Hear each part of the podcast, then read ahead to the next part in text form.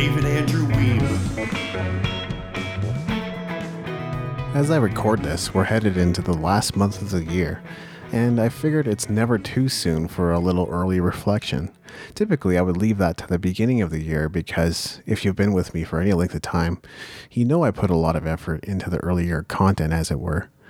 This is the time of year when retailers go crazy trying to capture as many sales as they possibly can. The Christmas and holiday music start to spin on high rotation.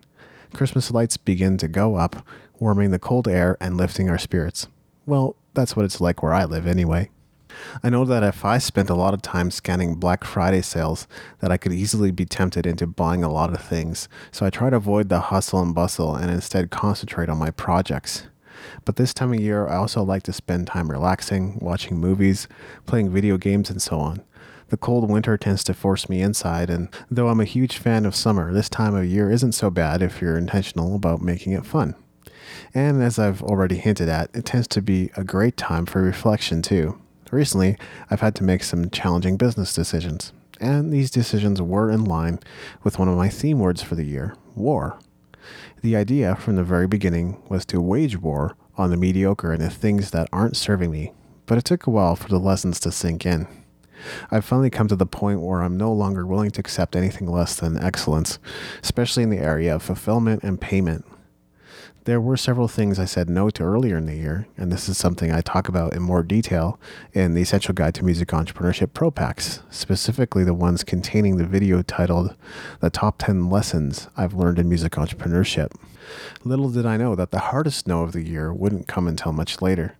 But having gone through the personal development work I've done this year, I'm beginning to see, with increased clarity, my way of being to this point.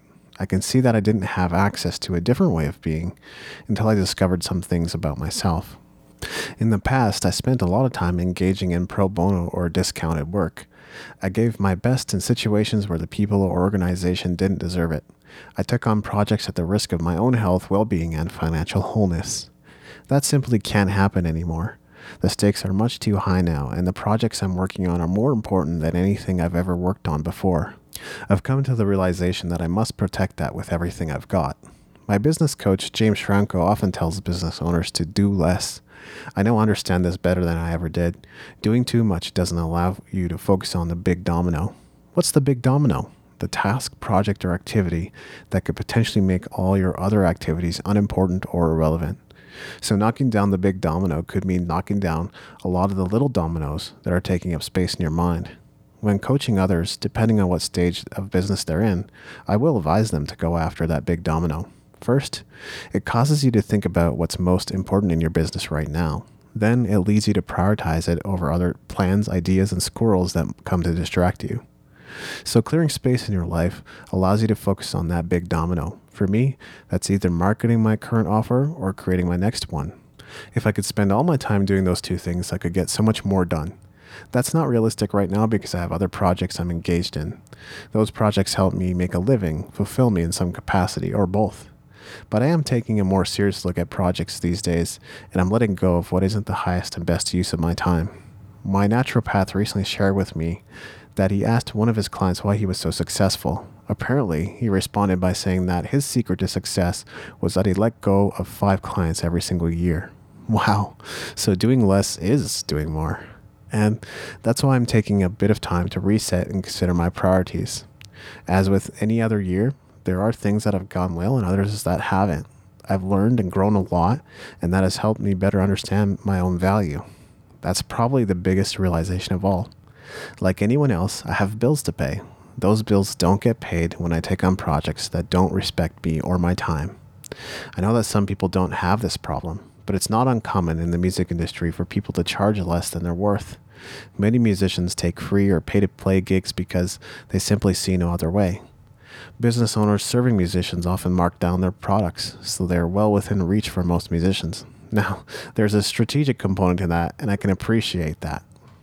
But you can't serve others out of scarcity. You can only serve them out of your overflow. There's something a speaker once shared with me that continues to ring in my ears. He said, Don't throw pearls to swine. For those who are familiar with the Bible, you will know that this is an excerpt from Matthew 7 6, which reads, Do not give dogs what is sacred. Do not throw your pearls to pigs. If you do, they may trample them under their feet and turn and tear you to pieces. You may have heard the expression give an inch and take a mile before. It's the same idea. When people don't appreciate you or respect you, it's not worth working with them.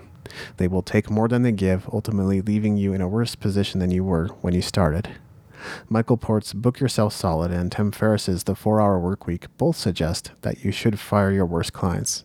What you gain back in terms of peace of mind is well worth the loss in revenue, which will likely amount to nothing. So, if you need to reset now, don't wait until later. Do it now. Did you get something out of this?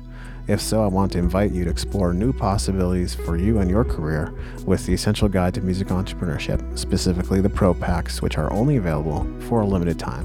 Go to musicentrepreneur.hq.com slash essential to learn more. Thank you for listening. Wherever you're listening to this right now, please consider leaving a five star review and comment to help us get the word out to more people like you.